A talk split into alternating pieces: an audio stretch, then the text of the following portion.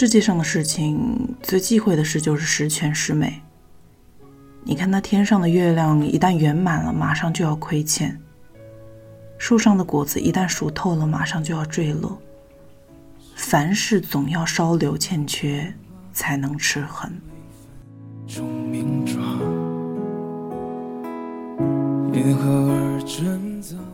你好，听故事的人，这里是荔枝 FM 四八二三一六，我是主播陆丽。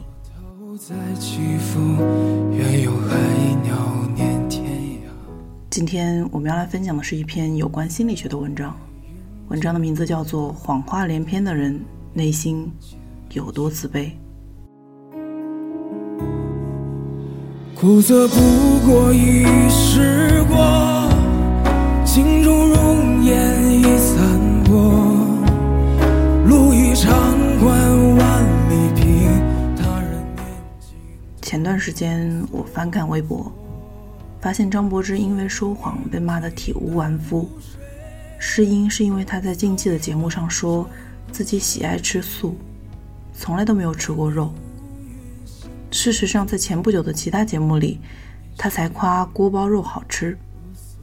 于是连带扒出来的还有他说过自己不吃不喝，连续睡了十六天，拍戏三个月不睡觉，越吃宵夜就越瘦的这些几乎可以马上证伪的言论。我理解那些骂他的人的想法，大家都讨厌说谎，因为谎言的背后大多隐藏着说谎者想要获得的利益。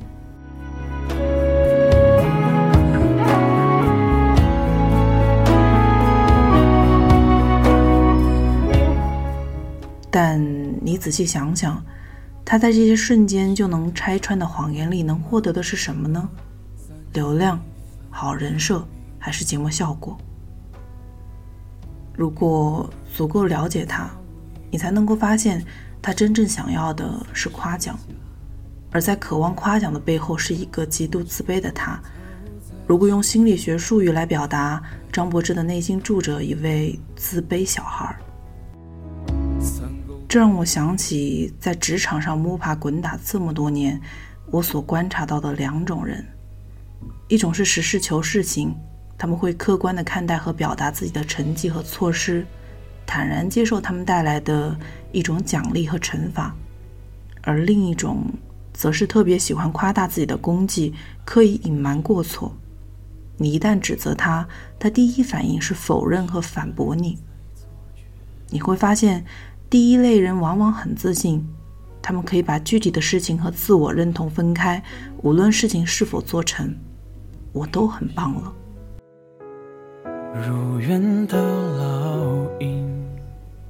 而后者通常就是自卑的孩子，他们会觉得自己的价值建立在别人的认可上，而别人的认可需要自己永远展示最好的一面。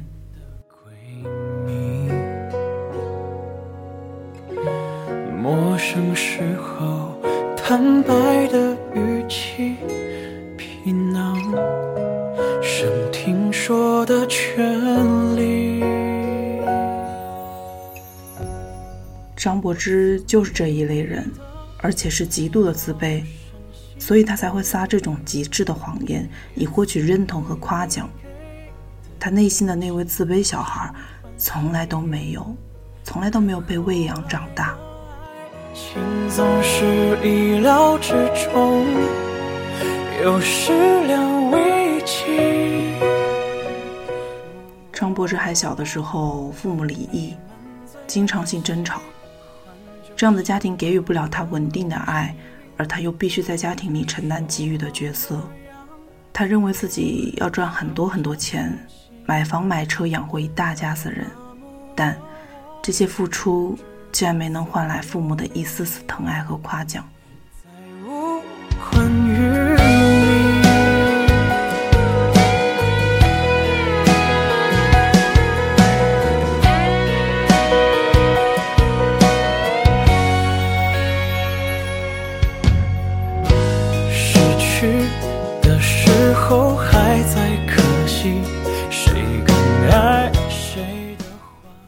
知内心的这个自卑小孩，是他从小到大被一次次无情打压中给封闭在内心里的。或许不是每个人都会经历张柏芝这样的童年，但每一个人或多或少都遭受过创伤。那些伤口在我们长大成人后依然无法治愈，导致我们做出过一些非理性、让自己、让他人不舒服的举动。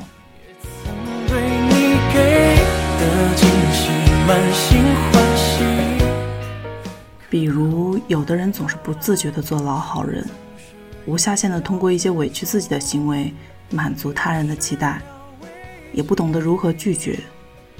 有的人会给人感觉很强势，他乐于对别人的行为指手画脚，甚至对他人的生活有极强的控制欲。有的人害怕交际，在人多的场合容易浑身不自在，一个人的时候又容易胡思乱想，钻牛角尖。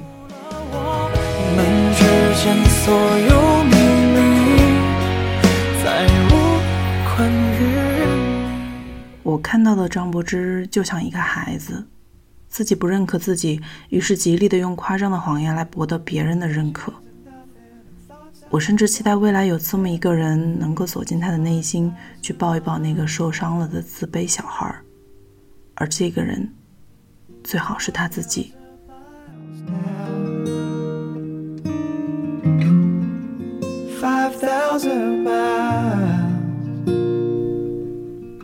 这是最好的疗愈方式，只有这样。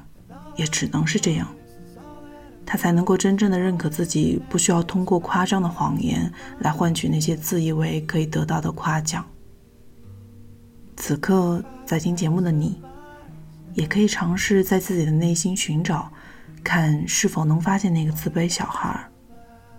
如果发现了受伤的他，不需要惊慌失措，也不要假装没看见，给他一个拥抱，告诉他。以后，你们会一起扶持长大，慢慢的、慢慢的变成强大的自己。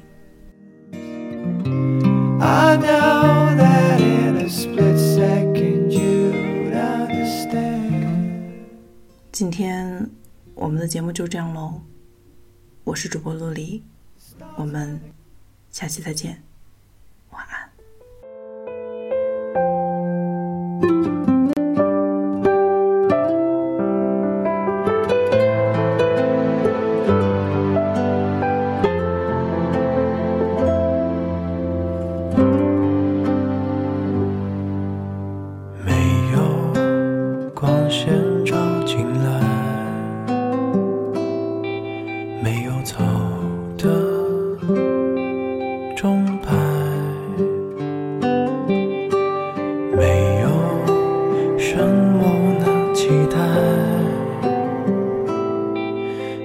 过去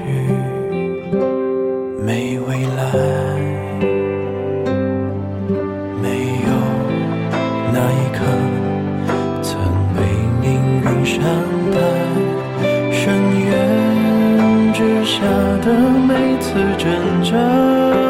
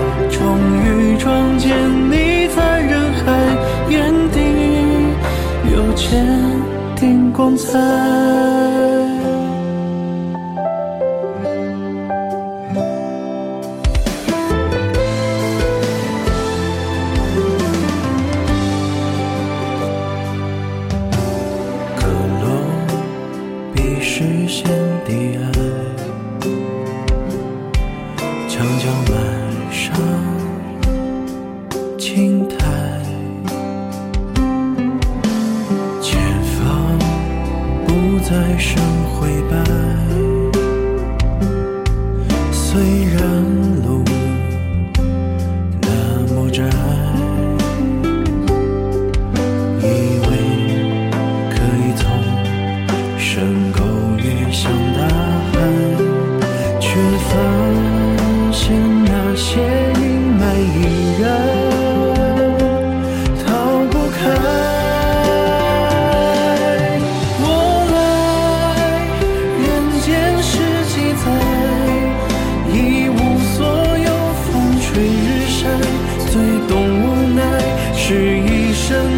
常态。